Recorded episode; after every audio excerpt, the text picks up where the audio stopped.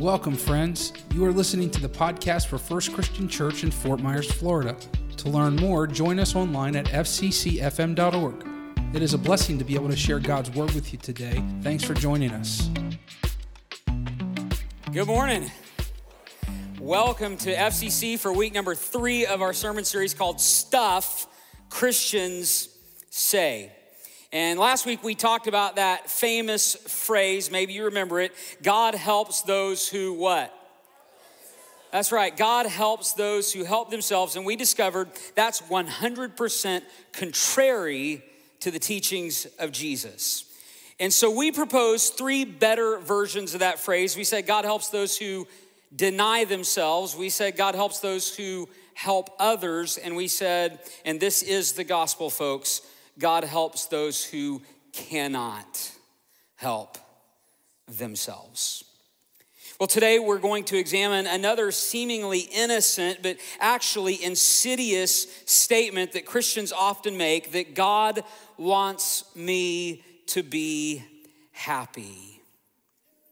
But we want to rephrase that statement too, and we're going to do that with our big idea for today, and here it is. Christians say, God wants me to be happy, but the Bible says God wants me to be holy.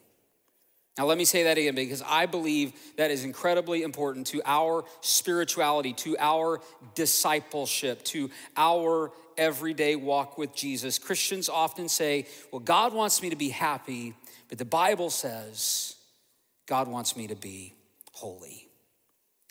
But let's hold off on that thought for a few more minutes.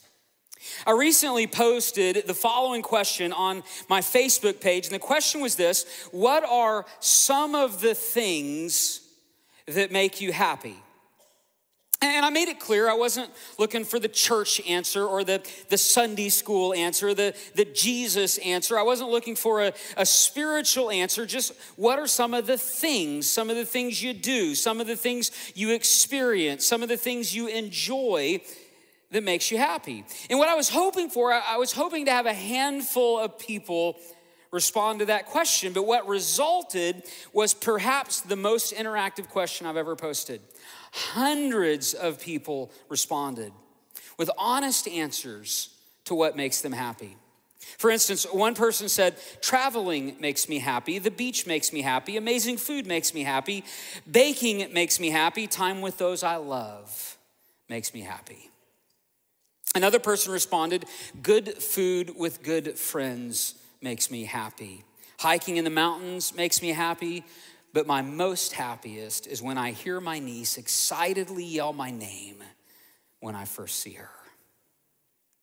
A colleague and friend of mine who, who lives in the, the Midwest, he responded, he said, golf makes me happy. Playing a round of golf, everything about it, he wrote, the preparation, the anticipation, the particip- participation, each round is new. Golf makes me happy. Anybody with him? Another colleague of mine, friend who lives in Chicago, near Chicago, he said this. He said, in the dead of winter, I like scrolling through Facebook so that I can vicariously live through pastors who get to preach in churches in sunny Florida. That makes me happy. I don't think he was serious, though. Another person responded, anything in nature, hiking, skiing, kayaking, camping, love it all, reading a book in a quiet space, making a space pretty, then having time to relax in it, dinner and games with great friends, snuggling with my dog, cat, kiddos, memory maker experience with my family, and sometimes running. I saw other responses like football, fishing, napping, sleeping, barbecuing, cruising, boating, dancing, puppies. There were nods to time spent with kids and grandkids and family and friends, as well as time in worship, whether in church or in nature. There was one guy who said, seeing when people make a better choice to take down a post that perhaps didn't exhibit grace or forgiveness, that makes me happy. I think maybe he was being passive aggressive about one of my previous posts. Honestly, I don't know. One of our F C C and Connection Point families, mamas said this, my children eating dinner without arguing, it makes me happy. And uh, as the father of four, found that relatable, made me laugh out loud. Uh, but then there were a couple of responses that, that really grabbed my attention. One guy said, "My vices make me happy until they don't." Mm. And another said, "What I tell people, working on cars, traveling with my family, my job, what's the truth? Nothing makes me happy." Oh man, I've had seasons like that too. On a number of occasions as a pastor, I've actually had people sitting in my office and they're about to make a life-altering, and you might even say a life-shattering decision. And when I ask them why, they say, "Because God wants me to be happy." And the truth is, I hate that statement.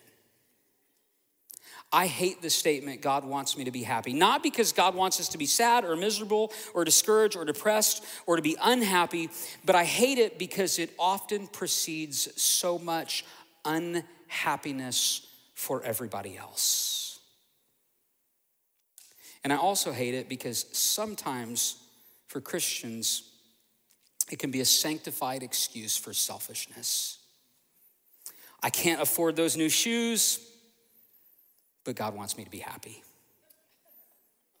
I can't afford that amazing vacation, but, but God wants me to be happy. I know I shouldn't drink this, but God wants me to be happy. I know I shouldn't do this, but God wants me to be happy. I, I know I shouldn't be with this person, but God wants me to be happy. And again, I, I, I, it's not that God doesn't want us to be happy. I think he does, but that's not the most important thing. You see, the most important thing isn't happiness, it's holiness. Let me share a mystery with you today. When you pursue happiness, you may discover emptiness. But when you pursue holiness, you will discover happiness. We say, "God wants me to be happy." The Bible says, "God wants me to be holy." So what is holiness? When I grew up in Oklahoma, where I grew up in Oklahoma, holiness often meant ladies wearing denim skirts and homemade shirts with long hair and no makeup. And there are actually entire communities there who, who carried themselves this way, and they called themselves holiness groups. Is that a valid glimpse of holiness? In the years after Christianity was legalized in the Roman Empire, Christians were looking for new ways to demonstrate their faith. Now, before Christianity was legalized, Christians often died for their faith, and because they did so, they were considered holy. They were called saints. But after Christianity was legalized, when, when living for Jesus became less difficult and less dangerous, some were looking for new ways to demonstrate their faith, for new ways to be considered holy. And I gotta tell you, they did some crazy things. Simeon Stylites was one such man. In the fourth century, he climbed to the top of a pillar in Syria, and he built a three foot by three foot platform, and he lived on that platform for thirty-seven years, where he could pray constantly and not be bothered, not be muddied by the sinful world. And he was deemed a saint by the Catholic Church, a holy one. Macarius of Alexandria, another guy who lived in the fourth century. To demonstrate his holiness, he reportedly stood naked in a mosquito-ridden swamp for six months. And he was deemed a saint, a holy one. I would say today that none of those things really come close to the biblical concept of holiness. So let me just outline real quickly some of the things that holiness is not. Holiness is not being strange. Holiness is not being backward. Holiness, it's not being harsh. It's, it's, it's not being judgmental. Holiness is not being boring. It's not being anti-social. So what, what is holiness? What does this word holiness mean?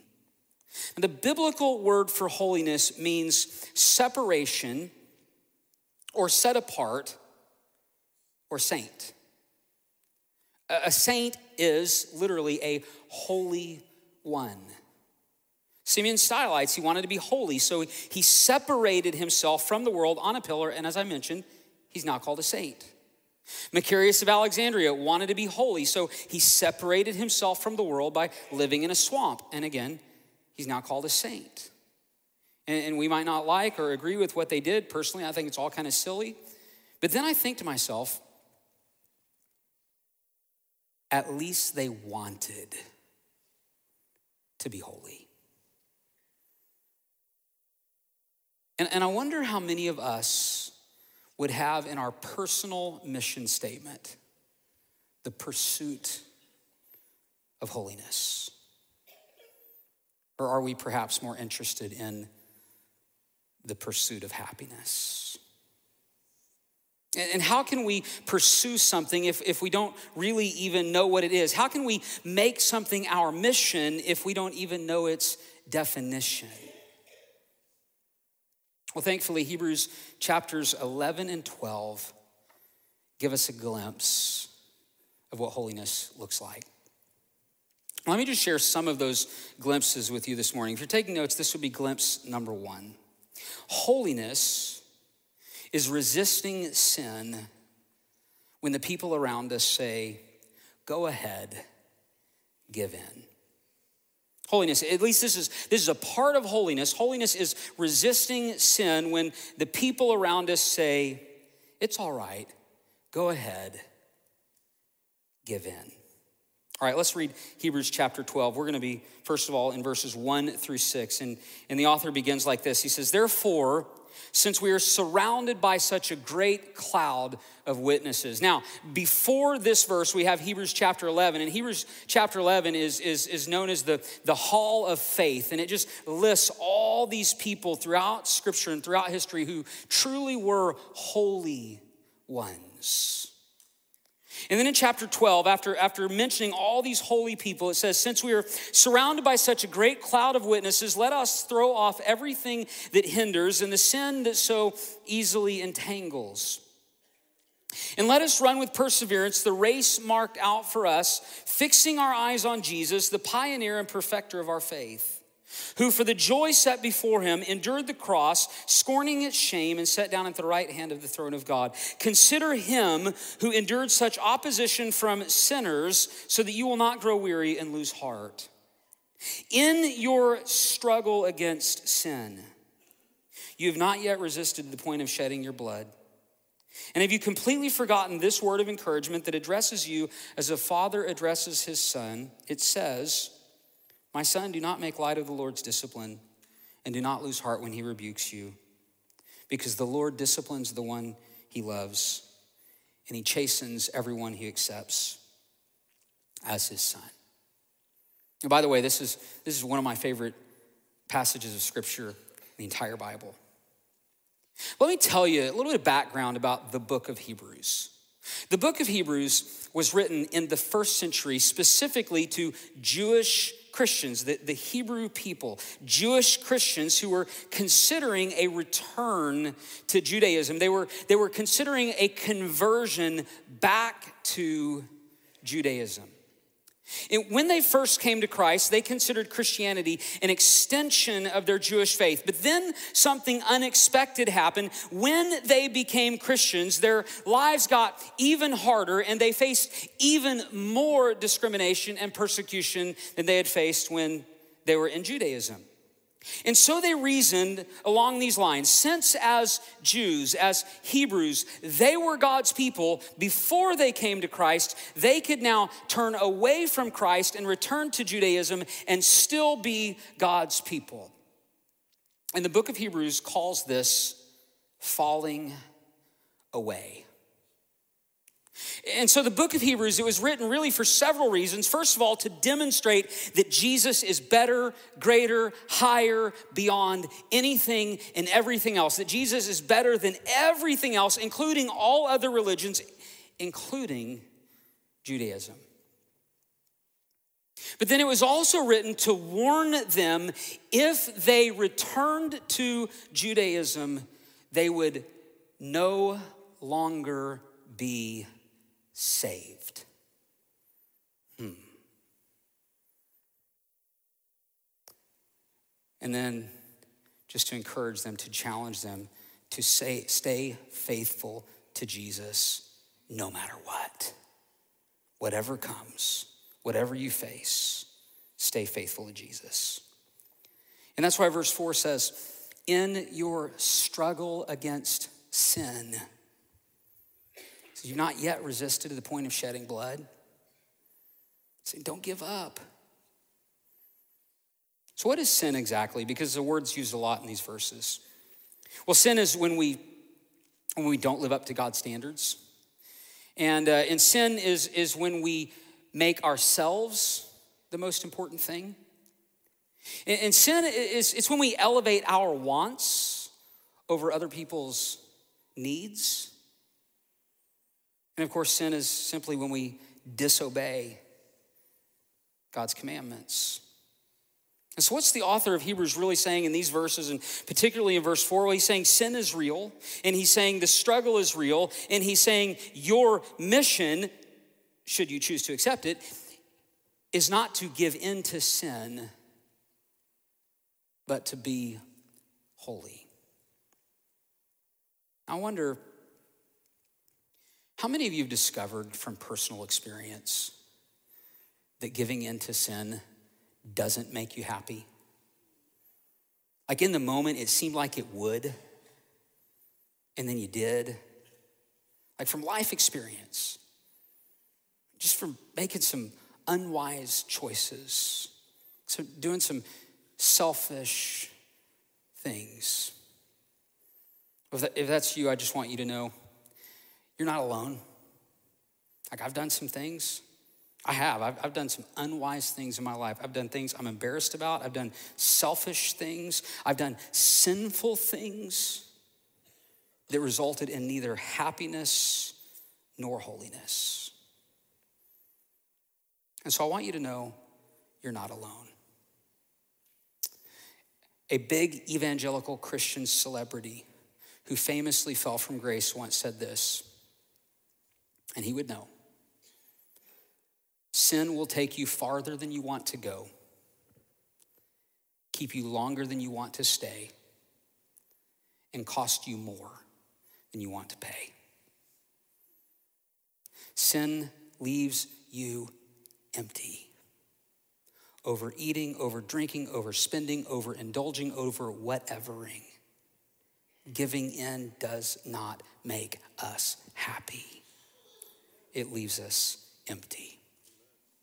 That's glimpse number one. Here's glimpse number two. Holiness is enduring hardship when people say, you know what, take it easy. Hebrews chapter twelve, verses seven through ten. Endure hardship as discipline. God is treating you as his children. For what children are not disciplined by their father? If you are not disciplined, and everyone undergoes discipline, then you're not legitimate, not true sons and daughters at all. Moreover, we all had human fathers who disciplined us and we respected them for it. How much more should we submit to the Father of spirits, to God, and live? They disciplined us, that would be our human fathers, disciplined us for a little while as they thought best. But God disciplines us for our good in order that we may share in his holiness. And the author of Hebrews says, endure hardship as discipline. And how different is that than the advice of our people and our peers and our culture, where we are told to run from hardship, to make ourselves more comfortable, and to pursue happiness. But the author of Hebrews says, endure hardship. Have you ever wondered why hardship happens to us? Like you've heard that question before, why do bad things happen to good people? You ever had that, that conversation with God? Like, why, did, why? Why does this stuff happen? Does God cause it? And if so, why? Does God not cause it, but simply allow it? If so, why? Is it a result of, of, of God's sovereign will or of man's free will? Or is it a result of simply just we're living in a changing and evolving world? Well, if you want to know the answers to those questions, come back next week as we evaluate the statement, everything happens for a reason. But I love the way verse seven tells us to view hardship. He says, view hardship as discipline from a loving father. Now, does that mean all hardship is discipline from a loving father? No. But nevertheless, we should view it, choose to see it as such. And do I think Hurricane Ian was discipline from a loving father? No, absolutely not. But here's the thing. Whether God or others or nature causes our hardship, or we, by making poor choices, cause our hardship, we should still say when we endure hardship, in this, we want to grow. How can this make us better, not bitter? So holiness is resisting sin when the people around us say, you know what, go ahead, give in. And holiness is enduring hardship as an opportunity for growth when the people around us say, you know what, just take it easy. And then glimpse number three, and this is the key, this is the pinnacle, this is what I want you to remember from this discussion. This is the most important part. Holiness is seeing Jesus and becoming more like him. Hebrews chapter twelve, verse fourteen says, make every effort, make every effort to live in peace with everyone, make every effort to be holy. For without holiness, no one will see the Lord. The author of Hebrews tells us to make it our goal, our pursuit, to make every effort not to be happy, but to be holy. And then he tells us why. He says, without holiness, no one will see the Lord. And it's almost like when you're pursuing happiness over holiness, your eyes become your guide. Have you ever noticed this? What you see repeatedly is what you want. That's human nature.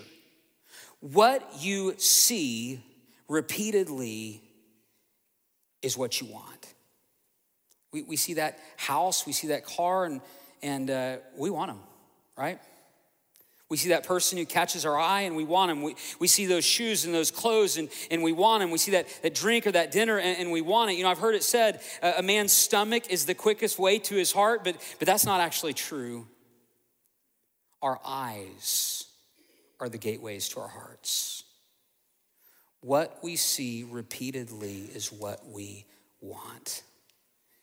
And I think the author of Hebrews knew this, and that's why the author tells us in Hebrews chapter twelve, verse two, to fix our eyes on Jesus. You want to be holy? Fix your eyes on Jesus, not houses. Fix your eyes on Jesus, not cars. Fix your eyes on Jesus, not other people's stuff. Fix your eyes on Jesus, not shoes, not clothes. Fix your eyes on Jesus, not food or drinks. Fix your eyes on happiness, and you may find emptiness. Fix your eyes on holiness, on Jesus, and you will find happiness. So what are we gonna do with all of that? Well, there are several things. First of all, we are gonna stop saying, God wants me to be happy, because it's not biblical. And we're gonna start saying, God wants me to be holy. And we, as disciples of Jesus, as a church family, we're gonna pursue the things of God, like holiness, and trust him for happiness. Second thing we're going to do, and something we're mentioning every week, we're going to allow our values, like the things that we were raised with and shaped with, or maybe picked up along the way, we're going to allow our values to be shaped by the values of God rather than the values of this world. Because in fact, that's true holiness. And then the third thing is, and this, this is our takeaway for today. Here it is. In your daily time with God, you might have a journal, you might write down some notes, maybe in a margin of your Bible. I want to encourage you, in your daily time with God today, take some time today to write down just one way you might seek happiness instead of holiness. Maybe it's um, giving stuff to yourself instead of sharing with others. Maybe it's in overeating instead of feeding the hungry. Maybe it's in finding sexual activity on the internet instead of the marriage bed. Maybe it's in breaking up your family instead of building up your faith. I know I could come up with probably a hundred things for me. Just asking you to come up with one thing for you. What's one thing, one way you seek happiness over holiness? And write that down. Can I share with you what I what I actually wrote down? I wrote down this: serving myself instead of my family. When I come home from each day, just being honest with you, when I come home from serving here, you know what I want to do? I want to serve myself. I don't want to serve my wife. I don't want to serve my kids. I want to turn on some kind of screen and escape. Though I know holiness would tell me to love my wife as Christ loves the church. And holiness would tell me as a father not to exasperate my children. The thing is, a lot of times I feel like I've been out here serving everybody else, staff and volunteers and people going through hard times. When I get home, I just want to serve myself. And so one way I seek happiness instead of holiness is serving myself, not my family. What about you? In your daily time with God, write down one way you seek happiness instead of holiness, and then give that to him. Let me finish with this, this great quote from Rick Warren, and then we're done. Here's what Pastor Rick writes. God wants you to be happy, but God wants you to be holy more than he wants you to be happy. And the happiest people in the world are those who hang on to what God says and follow it, regardless of what their feelings say. Let's pray. God, I pray that we would, as we live this life, that we would pursue you. We pursue your ways, for we know they're higher than our ways. That we would pursue your Son and our Savior, who is true holiness. And I thank you that we have a Savior who's died to set us free and who has suffered to forgive us so that when we are unholy, through faith in Jesus, you make us your holy people. God, help us to, in everything, pursue the ways of Jesus, to pursue holiness. We pray in his name.